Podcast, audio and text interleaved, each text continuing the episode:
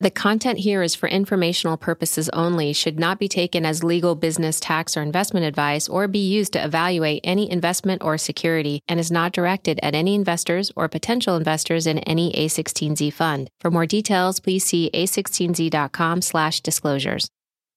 Hey folks, welcome. Welcome to tonight's episode of the Good Time Show. We're doing it at a slightly earlier time to just accommodate all the time zones. It's 6 p.m. Pacific time, so wherever you're, you know, listening in from, welcome. This is the first time to our show. This is Sriram and Aarthi. We, we co-host this show called The Good Time Show. We've been doing this for the last seven, eight months or so, do it about a couple of times uh, a week. And we generally like to cover topics we like. We like to cover topics in technology, startups. We've branched out into music, fashion, creator economy, things like that. And uh, it's just been so much fun um, you know i think over the last few weeks a lot of you have been like sending us back channel messages keep them coming. We you know questions you want to ask to um, our wonderful guest list here who's going to be up on stage and the conversation please come bring them in. And uh, with that you know tonight we have a really packed agenda. We have a lot of people on stage. Sriram, what are we talking about tonight and who are the people we have a very special episode at a very special time.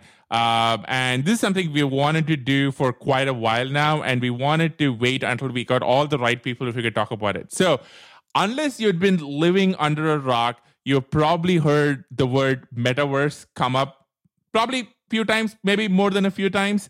And, uh, you know, I would say it's probably one of the most interesting things happening in the world of crypto and technology. We really want to get all into it, right? What is it? What is already out there? You know, who who's building interesting things? And as always, we wanted to bring you all the right people to have the conversation with. And so all of these folks today uh, need no introduction because you know they're all really really well known for their thoughts for their writing um, you know for the stuff they've been building you know around all things crypto around all things uh, metaverse so we're going to get right into it we have a, a, large crew today so let me go through you obviously have the honorary steven sinofsky joining us we have you know somebody I work with every single day at uh, Andreessen Horowitz, uh, Jonathan Lai. Uh, Jonathan is OG when it comes to all things games and has been spending more and more time on all things metaverse. We have Gabby Dizon of Yield Guild. We have uh, Jarrod Dicker, who is an old friend, and I just love how Jarrod has gone from you know uh, J- Jarrod has kind of become a Twitter writing personality. So if you're not followed him already, and if you're interested in crypto, do follow him. We have Mr. Mysterious, Marc Andreessen. We have, uh, you know, folks you probably need no introduction if you've been listening to the show. We have the owner Only Blau, uh, who's obviously OG himself when it comes to NFTs and crypto. We have the founder and CEO of Bitski, and probably the person I wind up talking to the most about all things metaverse. And he's taught me the most on this topic, Donnie Dinch. We have somebody who's just super familiar to anybody in crypto uh, and outside, uh, Jesse Walden. And we have, you know, somebody who is not boring. See what I did there? Uh, Packy McCormick. So we have an amazing crew. Welcome all of you. Thank you so much for joining us. And I'm going to get right into it. And Donnie, I want to start with you. What the heck is the metaverse? Yeah, great to great to see everyone. So the metaverse, I feel like has a few different definitions depending on who you talk to, but there's a, there's a, there's at least one that really sticks out uh, for me, and and, it, and, I really think this is uh, from from Tim Sweeney that um, he kind of defined a metaverse as you know a real time 3D social medium where people can create and engage and shared experiences as equal participants in an economy, and I think that that's a a, a fairly strong uh, definition, but. I don't know that necessarily needs to be a 3D uh, medium. I think that's going to be a very fun part of it my sort of spin on that is that I think that the metaverse is not one new place, but it is a constellation of places that we already all spend time in. But there will be this new connective tissue. And I think that's where a lot of the energy and excitement around NFTs has really started to, head to. It's something we've been excited about for a few years, but ultimately we see NFTs as sort of the atomic unit of the connective tissue of all these places we're spending time. But and if I had to like say one thing that I think is incredibly important ver- uh, to define a metaverse versus like let's say an MMO or something is that there really needs to be an open economy as a part of this. It's a critical part of this medium where people can not only spend time and spend money, but can build businesses and build economies. And I think that that's a very compelling differentiator where at least any any definition of a metaverse probably needs to have that as a component. I love it. And I think we're going to come back to this quite a bit. Um, you know, Packy, can you hear us now? Can you? Can you hear me? There we go. Wow. All right. Uh, you know, I had this amazing, not boring pun, and it was totally lost. So I, I feel like I blew my blew my. I loved it. Thank you, thank you. That's all I want. I just want positive uh, feedback. That's all I need. But I, I want to kind of like add on to what Donnie was talking about, and I think one question people have is, you know, to Donnie's point, this is a word which has been floating around for a while. You heard Tim Sweeney, you know, do a famous talk about it. I'm kind of curious to get your take on why now why is the metaverse you know kind of being talked about now? And maybe kind of like how we got to this point because i know you've written about this quite a bit as well.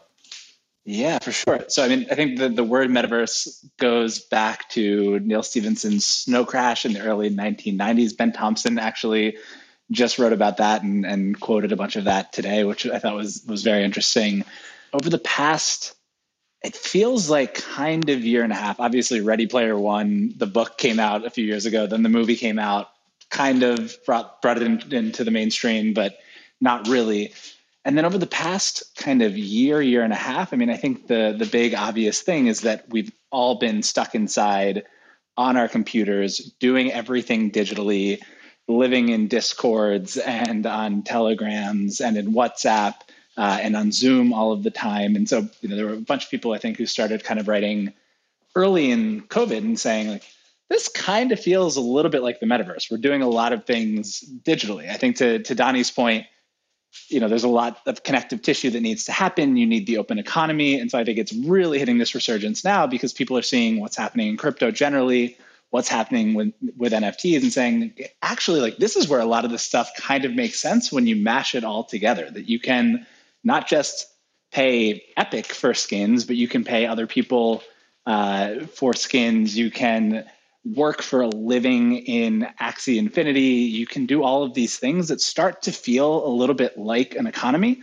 Uh, and so I think that's the really important thing that kind of crypto and the conception of the metaverse have started to merge. And that's when it's gotten really interesting. Uh, when I think people can see that maybe this is this kind of new parallel digital economy starting to form. I'm glad that Packy brought up uh, Fortnite actually, and I'll, I'll, put on my sort of obligatory gaming hat here um, to throw in sort of a, a couple of two cents. Um, I think it's interesting that uh, what Donnie said earlier, when, when you define the metaverse as a 3D, real time, interactive virtual space with its own sort of economy and infrastructure, I think it's interesting that if you actually look back in, in the history of games, like, you know, video games have probably been the earliest progenitors of the metaverse. We just didn't think about it or, or call it the metaverse back then right? So you have MMOs like EverQuest, Ultima Online back in the very in, in the 1990s um, that brought over like large groups of people together in 3D real-time virtual spaces. And then you had things like World of Warcraft that came along and increased those player bases to the tens of millions. And then the MMO Eve Online was famous for enabling players mm-hmm. to actually, you know, have jobs in this sort of uh, this this galaxy inside the game, and then people could actually convert between virtual currency and fiat way before crypto was even a thing. And so um, I think it's interesting that um, you know the metaverse is, is huge now and it's it's top of mind for everyone. Um, but it's interesting that you know if you think about the history of video games, it actually started you know way back in the '90s. You know, this concept of uh, you know 3D virtual spaces. I actually want to jump into that. So, you know, Matthew Ball, uh, you know, who's actually not here because I think he's in the woods somewhere uh, and couldn't join us today. I'm curious, like, Matthew Ball has kind of all these definitions of, uh, or sort of principles of what the metaverse will have. It'll be persistent, it'll be synchronous and live, uh, have an economy, etc. Uh, Jon, I'm curious, how important is the 3D aspect to this? Because when we think metaverse, we're thinking Ready Player One, we're thinking Quest World from Jonny Quest. How important is the 3D aspect to all this, or some sort of immersive virtual reality esque mm-hmm. experience? Mm-hmm. Yeah, I think there are two parts to that question. I think there's the VR part, and then there's the second, which is uh, a sense of presence. And so um, I think if, if I tackle them actually in reverse order, I think um, what's important about the metaverse, and I'm actually going to borrow from uh, something that Zuckerberg said in an interview recently, is mm-hmm. that um, it's the sense it, it, should it should move beyond having websites or an internet that you access to actually having you feel like you're inside of those experiences, right? So instead of just like viewing something, you're actually like embodying that experience itself. So that sense of presence, I think, is actually hugely important for, for what most people consider to be the metaverse. And so in, in that way, like the internet that we have, it is, is not yet the metaverse because we're accessing content, but we're not inside the content, right? And in the and in the first point that you brought up with, with virtual reality, I think you know people people logically make that connection where it's like, okay, what is the medium through which I can attain sort of maximum presence, right? And you know, virtual reality makes sense. You're sort of you know full full sensory immersion, um, and I think you know that that is one way to go about it. But I think um, you know there, there there are other ways as well, and I think video games, for example, can be very very immersive without actually being VR. You know, to the extent that you know people have their entire social lives. And you know, with games like Axie Infinity, they're, they're mm-hmm. creating jobs inside of these these vibrant sort of virtual virtual economies. And so I think you can still get presence from screens as opposed to being virtual reality. Uh, but I think that's that's the key word. Like, how do you attain presence in these experiences? That's the way I think about it. I was going to just add really quick that I think that a lot of the like early predecessor um, sort of thoughts around what it means to be in a metaverse around it being 3D uh, and being in sort of this immersive environment, I think was like really thought of as the only medium in which we could feel immersive prior to the existence and proliferation of the internet, social media, phones in our pockets.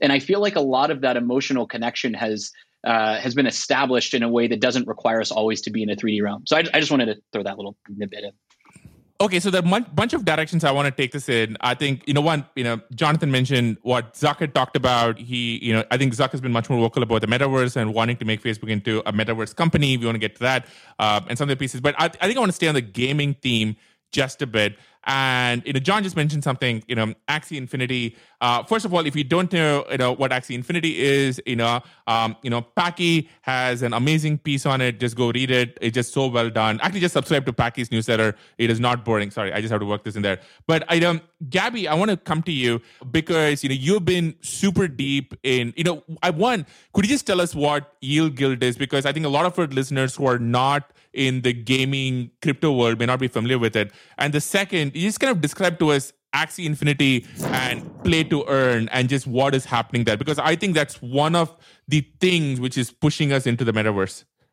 Sure. So, um, Yield Guild is called a. I mean, we are a play to earn gaming guild. So we are a group of people set up as a guild. In in a way, it's similar to guilds in a World of Warcraft um, or in RuneScape. Like we people come together to play games, and the difference is that the guild itself owns a lot of NFTs in different games. So, for example, we have over twenty thousand Axies in Axie Infinity.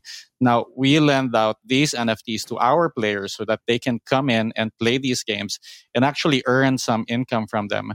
So this this really started last year during the early part of the lockdown when a lot of people from the rural Philippines were uh, basically out of a job and they were they were desperate, like looking for a way to make money online.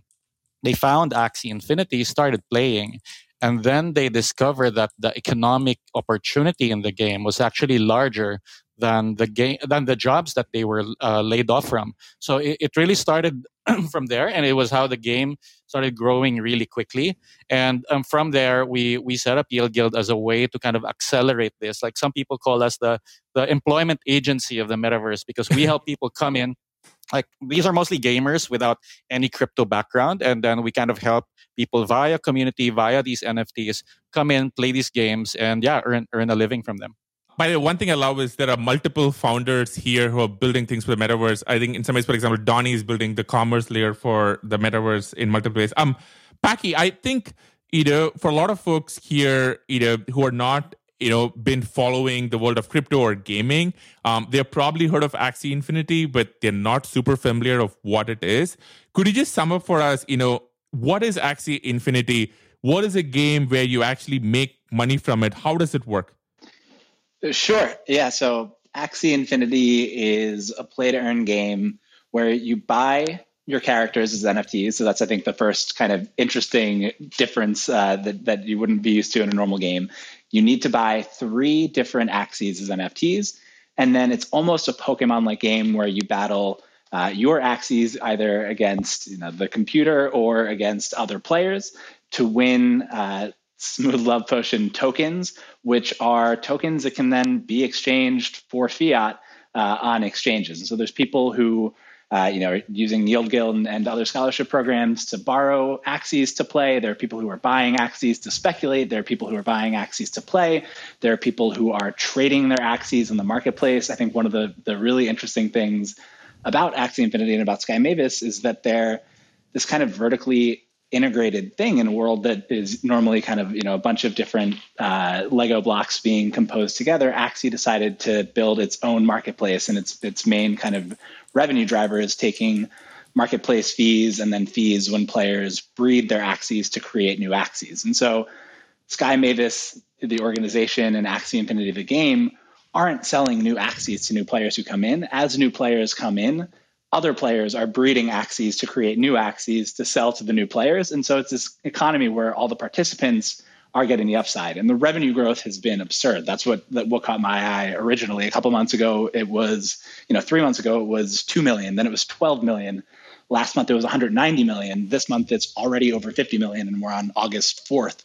So it's absolutely exploding in popularity. And as that happens, there's more and more and more people who are making a living playing this game and making three, four times as much as they normally make, kind of working in their in their traditional jobs. And I think that's worth deep diving on. So what you're saying, I mean, I mean, I think this is super interesting, which is there are people, you know, I mean, lots of people who are essentially, you know, pursuing this as a full time career. hundred percent. So there, there are people who, and there's actually a documentary on this. I think it's called Play to Earn. If you want to go watch it, quick 18 minute documentary talking about these people who, particularly during COVID, uh, might have run a small shop in the Philippines or done hourly work and made about five dollars a day. They've either there's this really cute old couple, Lola and Lolo, uh, and the husband sits in his shop and plays Axie Infinity all day while they kind of run the shop, but there's less demand than there normally would be, so he has more time and he's able to earn extra money. And they talk about kind of praying to God every day that this game doesn't go away because the game helps them pay their medical bills and do these things that they wouldn't have been able to do otherwise. And there are more and more and more people who are now submitting, and, and Gabby knows this a lot better than I do, but full resumes that look like resumes that you use to apply to a job to get a scholarship to be able to play and make this wow. their full time thing.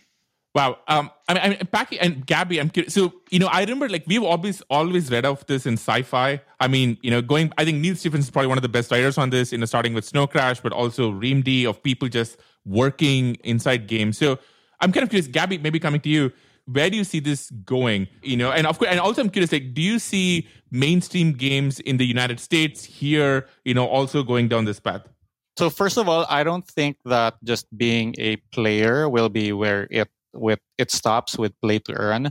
The future I'm really excited about is just seeing all sorts of jobs a lot of creator jobs become available in the metaverse. And in a way you can see player as kind of one primitive. You need you need people to provide the, what we call player liquidity so that if you think of axie infinity as a country you need settlers coming in right? And we we see ourselves as like settlers of these new digital nations. So first are the players because you need people to play with to kind of populate any game.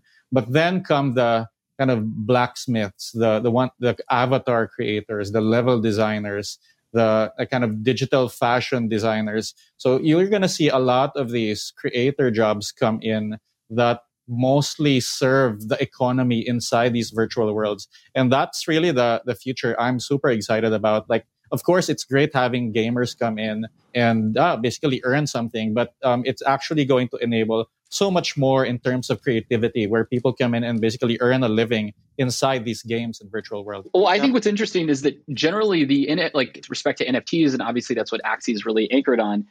NFTs, like for the most part, have kind of been reserved for you know a privileged few that were early into crypto and are able to you know participate in these very high value auctions. And I think what's really interesting is you start to see something like Axie creating an entire economic, like specialized economy out of that. And, you know, just like, you know, when Uber came out and people were starting to run their own sort of like town car agencies through Uber, like I think you're starting to see some of that in Axie. And I, I would imagine that it is like one of many directions of other sort of like you know where can i add value? What do i want to specialize in in this digital place? So I, if anything i feel like the you know the the things that they're doing with you know the idea of renting different players is just it's just like a in what you're doing gabby with yield guild is just just the start of it just kind of mm-hmm. opening the door a little bit. Quick question for you gabby actually just just on a similar note. Um, and, and huge fan of yield guild and, and everything that you're doing around play to earn. Sort of a common question that i get from people that are trying to they're from outside in to understand sort of what's happening with axie and, and yield guild is are, are the people that are basically farming smooth love potions and, and axies, so, so the folks that are, you know, scholars, for example, are they were they formerly gamers, or were, are we introducing an entirely sort of new class of sort of creators, you know, that didn't previously even even belong to sort of uh, you know the, the, the gaming category? Like like so, who, who are these folks that are that are coming in?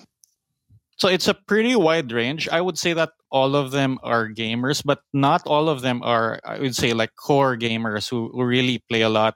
Some of them come more from the casual side, and we're seeing a wide age range. Back was talking about the, the grandma and grandpa that were playing in their in their spare time, and even my seventy year old dad play uh, plays Axie Infinity every day, wow. and it's basically getting twice his pension, right? So. Mm-hmm so everyone is a gamer at some level and you do need some gaming skill because for example for you to uh, make money you have to win games and earn slp so if you don't know how to play a game you're actually not gonna earn anything. But what it does is that it imbues the gaming with a sense of kind of mission and mastery that that encourages people who would probably not think about gaming for maybe consistent two to three hours a day to do so because um, apart from the you know just playing the game and learning mastery there is an economic incentive tied to it but yeah you do you do have to have that core skill of gaming there because without it um, you wouldn't really get anywhere mm-hmm.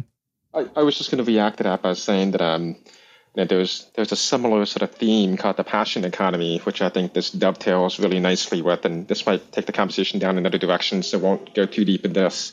But just the idea that uh, you know, the, the future of work is people discovering that they can essentially make a living off of their passions and their talents, right? Even if they were previously considered niche. And so in this case, let's say that you were an above average video game player, mm-hmm. you know, mm-hmm. but in, in the metaverse, and with things like Yield Guild, you can actually make a living off of that and, you know, make fifteen hundred dollars a month, which in the Philippines is, is huge and would, you know, place you place you above you know many other service level jobs.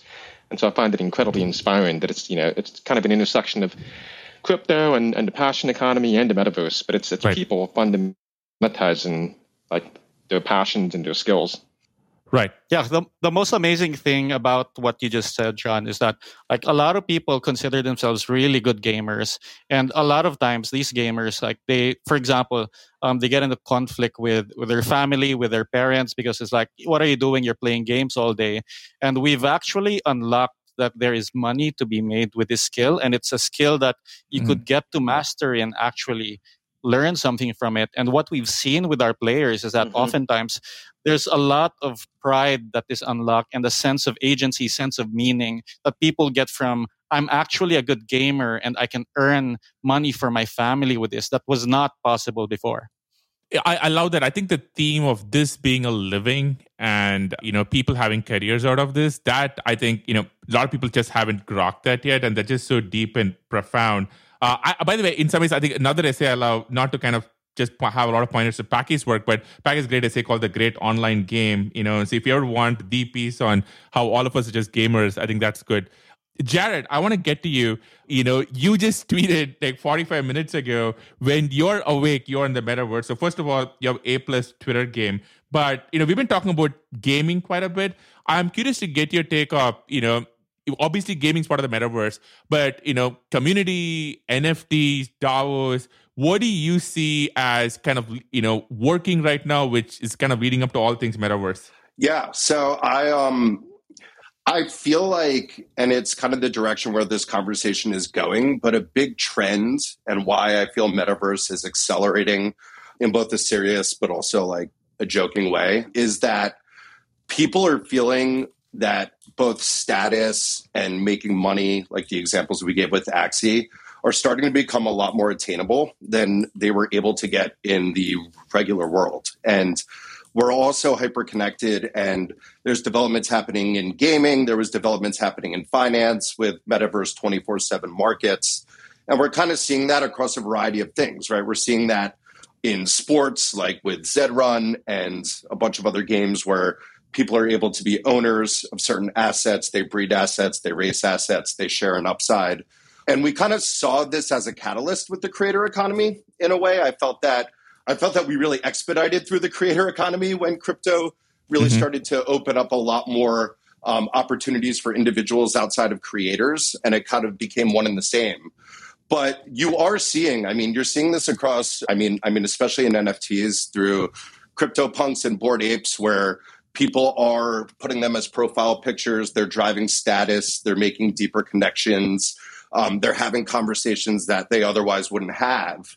And when you think about the access of the metaverse, so many people, you know, regardless of where they live or what they do, and especially during COVID, we're very likely not going to have these conversations or meet these people. So, our ability to achieve and gain kind of this like status and identity and everything kind of layering on top of that i think has been like one of the most ultimate unlocks and we saw that with nfts and you know we're seeing it through that evolution but i think we're going to continue seeing that more and more and more and more mm-hmm. so you could think of like the metaverse as as really a place where people feel like they could get more out of the value that they create than what they were traditionally getting whether that was in the job or even in the physical world and and like that's where i think all of this comes together and is just absolutely amazing. And we're just in the beginning of it. And the example of Axie is a great one because you don't just have to be a creator or market yourself, which was kind of the way that we did this on Web two, right? Like the better the better your tweets, the louder you were, the more interviews you did, the right. more popular you are. When it comes to crypto and things happening online, you know, your status is attributed to uh, certain actions that you take and things that are happening on chain. And your well, I, let me. I mean, good tweets still count. Yeah, fair, fair, fair. Yeah, I mean, I wouldn't be here without that. Let's serious, but uh, but yeah, I mean, I'd say like, I mean, for me, I feel like that's what's accelerating in so many different ways. That people are feeling incentives to do certain things online that are bringing value not just in them financially, but for them socially, and that's just a tremendous unlock uh, that we're seeing through all of these metaverse activities. And this is a super half form thought on my part, but when you just were talking about that, it reminded me of the famous Eugene Wei post, Status as a Service. Oh, great where, post. You know, where like you come to a new platform and when it's early, it's easier to gain followers. And then over time, it gets harder and harder and harder. And this feels like almost the kind of ultimate manifestation of that, where if this is a new economy, then being early and adding value early and getting involved early gives you this kind of like you know, just like being early on Twitter and getting a bunch of followers, you're almost like grabbing real estate or a piece of this big new economy if you're early and active in crypto, which is a, this a fascinating concept where if you get to rebuild kind of everything from scratch digitally with the new economy, being early and, and making a contribution is really, really rewarded. Yeah, and liter- and, literally as well with virtual real estate. Exactly. Yeah, and maybe just to pull on this thread, I think like one, one thing that we've been sort of dancing around but not explicitly like uh, teased out is the fact that you know when when you're early to platforms like you know in crypto generally bitcoin ethereum you know you benefit financially. And that's because you know the, the, the, people doing the work in these systems who are earning you know the tokens earning the bitcoin owning owning the ethereum are generally you know early were generally early adopters at the outset of those networks. Um, they were developers, they were technologists, they were sort of the first to realize the potential before everyone else and that's natural for any new technology. And similarly i think you're starting to see you know the same thing happen with you know more consumer facing stuff. So like any technology you know it starts with developers and technologists and then eventually everyone else adopts it. And you know at the cusp of any new consumer technology you know gamers are t- tend to be there first very often. Yeah. Um, and That's so really gamers are you know are are first you know playing Axie, earning from that. And and what's different about you know the metaverse and crypto versus say the passion economy is they're not just earning an income; they're actually earning an ownership stake in the success of, of these networks. Just like if you know you earn some Bitcoin, you you own a stake in the network itself and can benefit as the network grows, as that the value appreciates. So that's that's a really important difference and and very very strong incentive to jump in and participate. And to Jarrod's point, it's why things are accelerating so quickly. That makes sense. So Jesse, I guess you know, just leading, uh, following from that, uh, what role do you think crypto is going to play in, in metaverse as such?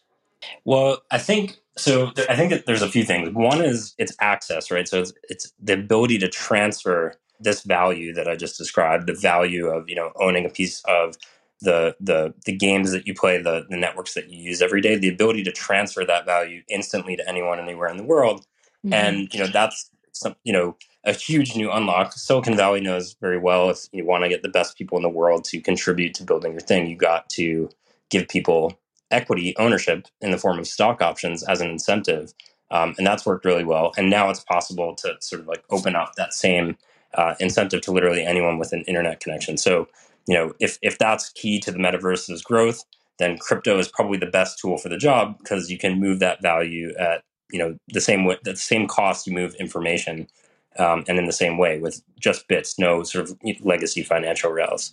And then the other reason I think crypto is, is super super important um, for the development of the metaverse is you know like when when you're building on a platform that's controlled by someone else building on mark zuckerberg's platform for example he can turn it off. And you know in, in the real world that's just not true in most developed countries you know there's there's rule of law there's there's no one person for example who can just take away your um, your land in the physical world. And i think you know that rule of law the, the, the ability for people to have you know trust that the world's not going to get yanked from underneath them is what underlies um, you know growing free market economies.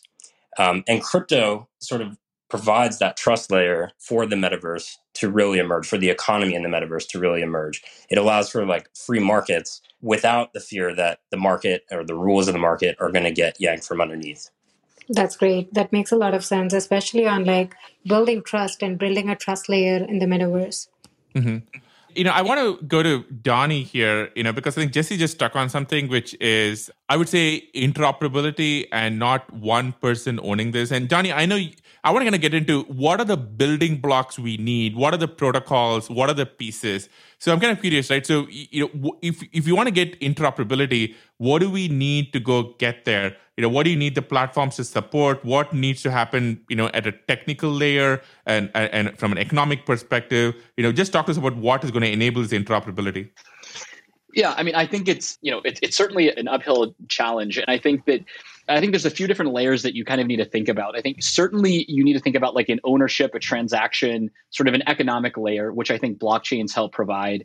They basically provide sort of a, a global source of truth of, you know, who owns what and what that stuff can do and then uh, you need the application layer the platforms that you know whether it be a game or uh, you know a social product or you know clubhouse whatever to sort of be able to support a certain set of standards. What am i going to do with this content that people own whether it's a currency or or, or a digital good? And it's not going to be easy. I and, I and I think this is this is probably leads to why i think that it's you know the metaverse is more of a constellation of places uh, of who agrees to start supporting certain standards. And you know we have a sort of a comp for this if you look at sort of you know to some degree the automobile industry uh, when you when you buy a vehicle uh, let, us say you buy a range rover it's a range rover across the whole planet. Um, but you know it, the, the, steering column's on a different side in in the states you know maybe the bumpers are different in australia these different regulations. And so we already have this this construct of hey if you want to create a good that is going to operate in this sovereign space, you're going to have to abide by those rules and regulations, and meaning they provided a set of rules and regulations. I think digital platforms will do the same, and I think that will help influence the sort of the standards of how assets have this, you know, interoperable ability to traverse from you know one game, one place to the other. And you know, Donnie, I think maybe following from that, you know, I'm kind of curious to get your perspective uh, obviously, you know, Mark, you know, got a lot of attention when he talked about Facebook really just focusing on being a metaverse company. I'm kind of curious to get your take on what role uh, or what direction do you see the large platforms heading in? Because you know they all have you know huge existing assets, platforms, be it hardware or software or just online networks, which are all probably going to play a part here. Where do you, how do you see them headed? And each one of them is probably very different. Yeah, I mean, I, I think that, in, in, and there's probably, I mean, you could probably, uh, you know, add some to this as well. But I think a, a big component. Oh, I just let is, you take the tricky questions that I, I don't want to get in trouble for answering. okay, fair. Um, you know, I think that all of the the bigger like FANG companies in general, or at least the social ones, uh, they make money off of creators and there is no upside from you know selling it you know from creating a tweet. And obviously twitter's doing things to help monetize creators. I think inevitably it is this is a place for economic activity. A social product is a place for economic activity. The good that you're providing is whether it's entertainment whether it's a video whether it's you know and and i think to the extent that these businesses can move and in a, in a direction where their primary source of monetization is less and less uh, anchored on ad based revenue and more on something that is complementary to the creators making revenue. I think that's an important um, aspect. And I think, you know, Zuck kind of talked about this as well is like, you know, thinking about not only just bringing people to Facebook, but how can we help people build businesses on Facebook? And I think that, you know, there's a, I guess there's a plethora of a set of tools and, and, and I'm sure Facebook has as big as ambition as anyone, but I, I think that that's where it starts is, you know, let's start enabling this as be an, a place of economic activity for all the people that are, you know, taking the time to contribute and make this place worth anything. I love it, you know, and also thank you for not getting me in trouble with that. That's uh, I think that's actually the React forms is such a deep topic we can get into. Okay, I think on the theme of you know metaverse, I think one very important piece is going to be the idea of community and ownership and governance. In fact, like if you think about the plot of Ready Player One, it's really about you know well you know who gets the keys and you know who winds up running the metaverse in some way. So Jarrod, I know you've been thinking and writing a lot about this uh, communities daos and how they all intersect. So just talk to us a little bit about the role of community um, and especially around daos and community incentives because i think they're all you know interconnect in a very interesting way. Yeah i think um i think what's really important with this metaverse topic when we think about communities is to really look expansive across like everything that's happening not just in gaming or even in like virtual worlds like Decentraland or Sandbox, but also things that are happening on platforms like Mirror and um, things that are happening in the DAO community as well. And like I think I think what we're seeing is that there is uh, a strong desire for a lot of these environments and experiences to be community owned. And you're seeing that both in terms of um, how we're incentivizing people, not just kind of the creators and the deliverers of the company, but also the participants within it, as well as kind of like the incentives of how you earn and how you drive value. And what we're seeing in kind of a DAO structure, and I kind of wrote about this with with a bunch of folks on Darkstar, is that DAOs are kind of starting to show how like these metaverse cities could be structured and governed. And you really could think about it a few ways one way, right, is like, what does this really look like for the future? How can we look at structuring ourselves and incentivizing ourselves to be um, self sustaining? And what does governance and economics look like? Uh, another way that I like to look at it is like if we if we had these structures that are now emerging, what would that look like in pre-existing industries or businesses that you know are struggling at this time? And like I like to think about my background is in news and in media, and I like to think about like the newspaper industry, especially local. And what you're seeing with DAO structures would be such a better business model and so much more valuable for the people for the like local news environment than what we've seen with you know advertising and subscription models like if everyone within a community was a token holder for the local newspaper and they all had shared ownership in it. It's really less about the financial upside and value that that'll bring and more about the influence that they're able to mm-hmm. bring to it. So instead of the local newspaper, right, reporting on a national story that's already being covered by CNN and Fox, because the paper feels like they have to do that in order to drive revenue through advertising and subscriptions. The DAO votes on what should be covered, like let's find out why this 5G tower is being set up in the middle of the town and who's behind it and who's funding it and how we could, you know, best best keep it or best change it. And like you're seeing a lot of that activity uh, on a lot of the creator platforms right now, especially a lot of the communities being built out of Mirror. These DAO structures of doing community tokens. You have DAOs like Seed Club and Friends with Benefits that are really kind of mm-hmm. community owned and showing all the benefits that come out of that. So I think as we start to see the evolution of the metaverse, and we really start to kind of see again like i i mean it's a whole separate topic of whether or not a metaverse should look exactly like the physical world. I don't know why we are so like connected to that and drawn to that. Even like how we design it like looks like a city in this metaverse world and i don't think it necessarily has to be apples to apples. But i think these dao structures are very important to look at and I think that what's being done on these platforms right now, how they're setting up media publications, how they're setting up uh, clubs, whether that's investment clubs or social clubs, is going to be something that should be mimicked and evolve out as we're expanding into all of these other platforms and properties. Uh, I love, but thank you. That was sorry, Donnie. Were you going to say something? Well, I was just going to say that like it was a very great point, Jarrod. We have all these interesting primitives that are now being explored. You know, DAOs being being one of them, and I think that you know, if we look at like the total, you know, let's say MAU of crypto like primitives combined, it's still relatively low. And and I guess what is maybe it's, the question for Jarrod or the entire, you know, the, the room here. What needs to happen in order for that bridge to, to, to reach more people? Like how do how do you how do how do we bridge that gap so that a lot of these new primitives become just sort of commonplace? Yeah, I mean it's it's super fascinating because like you look at the early days of the Huffington Post and a lot of the success that came out of the Huffington Post back in like 2010 wasn't their content, even though like they built a whole system for articles to go viral and to be super discoverable on search. But it was this badging mechanism that they put on community commenters. And basically, the more you engaged, the more kind of access you would earn on the Huffington Post platform. Like you'd be able to curate comments and discussions, or you would be featured, or you would eventually be able to blog.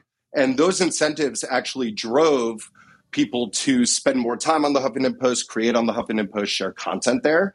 And that was a very like intrinsic model when it came to setting up community and keeping people engaged and giving people value. And now with crypto, we have these kind of extrinsic mechanisms that I think do both. I think I think they could both give you social value and feel like you're a part of something, but they now also give you financial value, you know, whether that's upside or being able to hold and earn. And I think like a lot of this is like part of it is tooling, it's UX, it's really trying to figure out how to get people to onboard. I think a lot of it has to do with marketing and writing. That's why I think like everyone writing, whether it's like Jesse or Packy and so many other people that are writing about this space on the internet is so important because I think being able to reach people outside of crypto or even outside of gaming or people that are just natively online uh, to better understand the value of it will bring more people over. But I just think it's going to take work like that. But it is important to think about how we built these sort of mechanisms on the internet before it was really tied to anything extrinsically because it is something that people have grabbed onto in the past. Mm-hmm. So so it's not too far in. It's just really trying to figure out how we connect those dots. Yeah, maybe I would add to that. I think I think the Huffington Post analogy is is is a good one because it sort of speaks to the, the need for like really thoughtful product design to help like you know pull people in to these these new sort of communities and, and systems. And I think you know the, the thing that's really new and exciting and I think there's like sort of cro- a cross section happening all across crypto is ownership is this new keystone of mm-hmm. product experiences. You know, you can own your Axie Infinities, you own a piece of the, the, the game universe you're helping to build. That's a new thing. Like you own a piece of the Bitcoin network for mining it.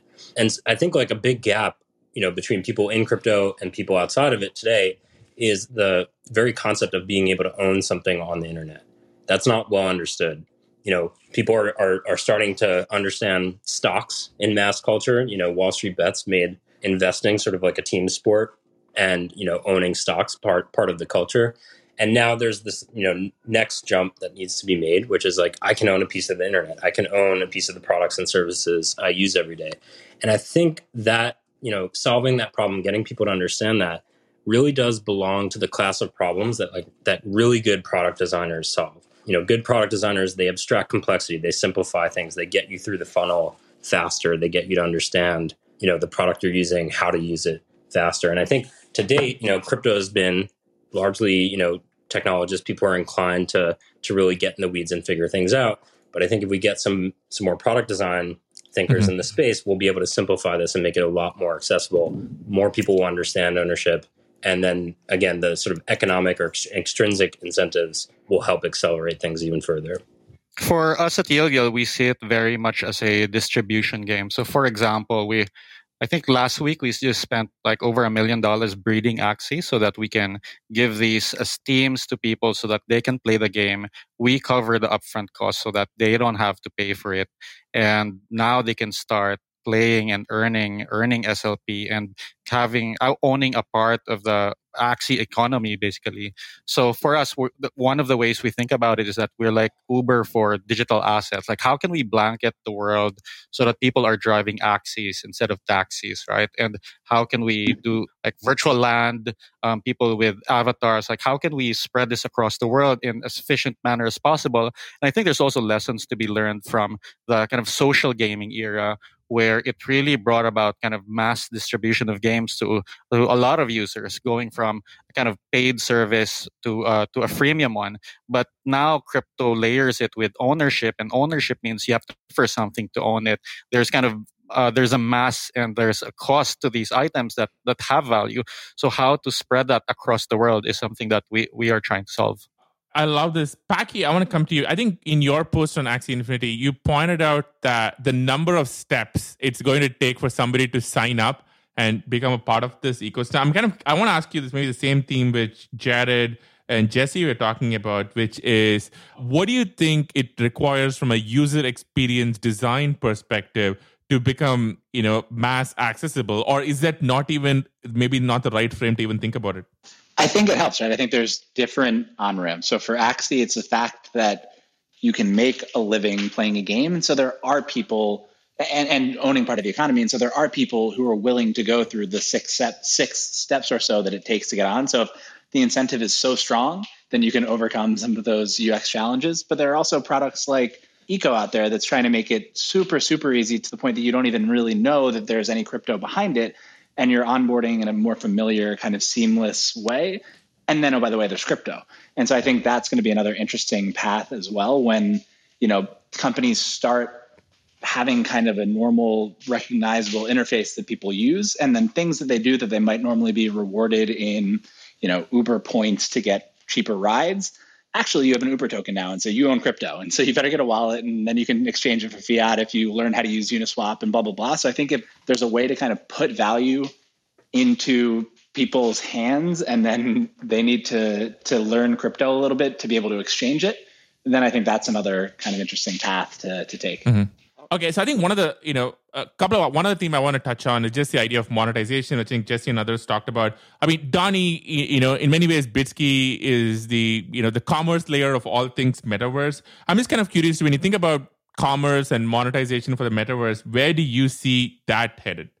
I think it, it is headed towards, and I think this is a bit too uh, to what what what you know Gabby's already started to accomplish with Yield Guild is it, it really starts to level the playing field. Right now, we're like economically speaking, uh, to produce a, a good in a physical space outside of the internet, and obviously a lot of businesses are on the internet. There's a lot of legacy infrastructure that is very hard to to to overcome as a, as a fledgling upstart. You know, I love the idea of you know a handful of big brands creating, let's say, you know digital clothing that can be worn in a, in a virtual space. And kind of going back to my previous point if that's the case that means that virtual space has published some amount of a standard that those brands had to adhere to, adhere to in order for that, that those, those clothes to live there. And when that when that standard is published, it's kind of like Pandora's box is open. And all of a sudden, any 10 year old kid across the planet who's really good at designing sweatshirts or something, all of a sudden has, you know, a, a huge economic opportunity that was otherwise never there. Mm-hmm. And, you know, I think we've seen a little bit of this in Roblox. We've certainly seen it with what uh, Gabby's doing in Yield Guild. But I think that it just it, this is without a doubt the the future of work. I think that for a number of reasons, the economic opportunity in a digital in a, in a, metaverse is an order of magnitude larger than what we've already accomplished you know in, in, uh, to date in, in a physical mm-hmm. space i mean less than 100 years ago or maybe it's a little around 100 years ago i mean we were we were just like getting trains together so we can move stuff across large you know plots of land in order to have like the industrial revolution. I think this is just going to be an order of magnitude jump in economic activity. And, and donnie i mean not to make this too much about Bitski but you know when you mentioned brands you know you guys have obviously been working with a lot of brands and bringing them into the world of nfts uh, obviously you know a lot of the folks here are you know very much part of the crypto community. But when you talk to various kinds of brands what is the kind of conversation you wind up having with them? What is the level of i would say understanding excitement that you see? I think that it's at a um, at least in the way the conversations have been going for us it's that you know there's a lot of brands that have had have gotten used to or accustomed to being you know known worldwide that have have a large presence that have you know, you know sneaker brands whatever whatever it may be and they recognize that I think that there's this sort of uh, upcoming metaverse, and not exactly sure what that looks like, but I think that there's an awareness that it is a huge opportunity that young and young, young people are spending more and more time in digital places just hanging out. I think this started, I mean, a long time ago, but obviously became uh, a big topic of conversation around kids just playing Fortnite and hanging out and not actually caring about winning. And I think that they, you know, people want to maintain whatever relevance they've had in you know the physical world they want to make sure that they can at least maintain that same bar if not surpass that in a digital place. So i think there's a lot of interest and a lot of activity and candidly a lot of optimism primarily because there's probably huge revenue streams behind all of this uh, to explore uh, what does it mean to be present to participate in this metaverse and how do we do that as w- while being good actors and supporting uh, you know all of this new economic activity that that we see. And i think that you know some brands are taking it a little bit more seriously than others and the ones that are are being very thoughtful and i think that there's been plenty of companies that have done a really good job of reinventing themselves and i, I imagine we're going to see a few of those that take place in, in, in sort of the metaverse moving forward. I love it. And donnie and the folks team that does an amazing job there. Okay Sriram i want to come to you. Now, when we think about all things metaverse, uh, I would say the sci-fi on this often tends to be split. You have the Neal Stephenson style optimistic viewpoint, and then you often have the more dystopian take of you know should we be plugged into something and be out of touch with reality and i'm kind of curious so maybe summing it up is the metaverse good for us you want me to just answer that after an hour of talking about the metaverse with all yeah. of these esteemed guests? I, mean, yes. I mean, yeah. I, I, mean, I mean, look, you've you've done interviews on like you know Windows security. Like this is not so hard for you. No, I mean, I you know, I would the way I I like to think of it is that there's a whole bunch of opportunity. There's a bunch of new technologies that are all coming online now that are making so many visions of the past you know, seem much more doable. And one of my favorite things is to watch these visions, you know, come to life. Like just yesterday, I tweeted an old, like a 25 year old screenshot of testing the Office Paperclip usability assistant. And a whole bunch of people just pointed out, like, God, this was so ahead of its time. It really wasn't, but in order to make something like that work, it just needed a whole bunch of things that didn't exist in 1994. And, you know, there's just many more pieces that exist now than existed a long time ago. And I, I don't, you know, whether something is good or bad, that takes a much longer time to figure out. And, but whether it's possible, and I, I think there's a lot of neat stuff on the horizon. And so it's exciting to see for sure. Mm-hmm. Eh, maybe, and I, I, love that. Very diplomatic answer. Jon, I mean, you've been always, I think, in some ways, you've grown up with this question, which is are games good for us or not? I'm kind of curious to get your take. Is the metaverse good for us? oh, um, I, I'll definitely embody sort of the, uh, the, the gamer who spent most of his life plugged into virtual worlds. And so, um, you know, my take on the whole, like, are we spending too much time in, in front of screens? Is, is, is, the metaverse just going to increase that and it's going to be a drain in society if we're all sort of plugged into a virtual world? Is that, look, I think the people who are asking those questions typically tend to be, you know, the sort of upper 1% of the world, um, you know, who actually are living in super interesting places and, you know, like San Francisco and New York, and they can get out and, you know, they're, they're excited to move away from screens and actually. Uh, reality privilege is the phrase Mark uses, Marc Andreessen uses for this. That's right. That's right. Yeah, they are they are reality privileged, and I think the um, the thing that excites me about the metaverse, um, and just in general, just having people spend time online, is that uh, for the majority of humanity, like w- what they encounter virtually is immeasurably richer and more fulfilling than real life. And so I think from that perspective, I, you know, I'm I'm a huge bull on, um, on the metaverse being ultimately a positive um, socially, economically, you know, infrastructure-wise, and in so many different ways, and, and governance. And I think you know there, there's a long journey in, in, building all of this, and I think the folks in this room, you know, are, are going to play an important part, and, and the audience as well, in uh, in constructing this. Mm-hmm. It's not going to get built overnight, but I think you know, long term, like I, I, I'm I'm pretty optimistic. It's it's going to be good for us. I love that. Okay, we're almost out of time. I want to do a rapid fire round where I want to go around the room and, each, and ask each of you for one idea for an app, a use case, anything that you wish somebody would build or would happen on the metaverse. So, and Packy, I want to start with you. One idea. Oh man, this is a really hard one, and I'm going to do a cop out. But I've I've wanted this before. I want Twitter profiles to just kind of take you into virtual worlds. I feel like it's the starting Ooh. point for so many of these conversations the Twitter profile is kind of a waste of space anyway. It'd be a portal into the metaverse somehow or that. I love that. And to be honest, I think like with Jack being so into crypto, you know, I, I would not be surprised if Twitter is one of the first companies to lead. And I, I like that's actually a great idea. I love it. By the way, thank you for calling the waste of space. I used to work on that, but thank you so much. Uh, Jesse, one idea. Okay, so I want all the it, all the media online, but let, let's start with images. I want all the images online to not be you know dumb squares or, or just you know rectangles, but to take on a z-axis, so you can see all their history, all the interactions people have had with them throughout. Wow. You know their traversing of, of the metaverse, and I think all that's possible because you know as we touched on today, the you know the blockchain tracks ownership, it tracks who interacts with things. It's it's essentially a social graph.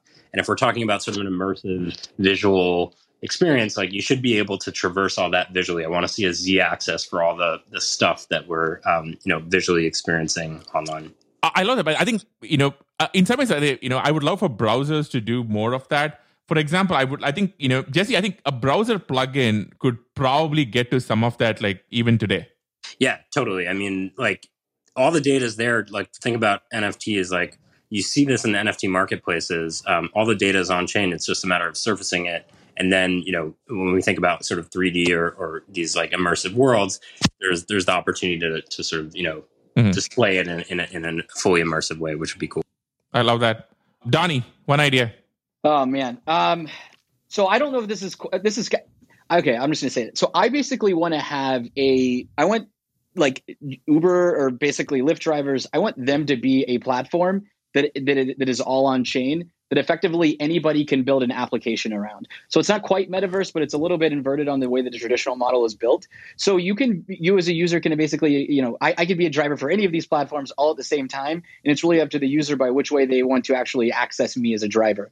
Um, I think that that's an interesting use of sort of like interoperable data uh, that many platforms could use. Okay, that I love that. I like that. Um, Jonathan.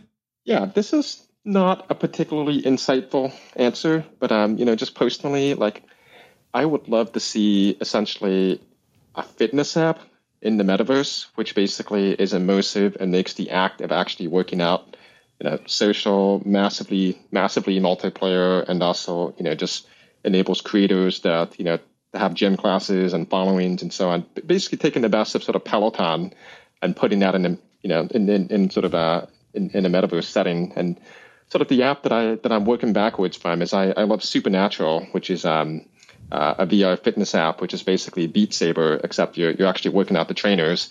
And like I've always I've always thought, hey, like what if, what if, what if you could actually have this in like a massive multiplayer setting? And so um, that's that's what I would like to see personally.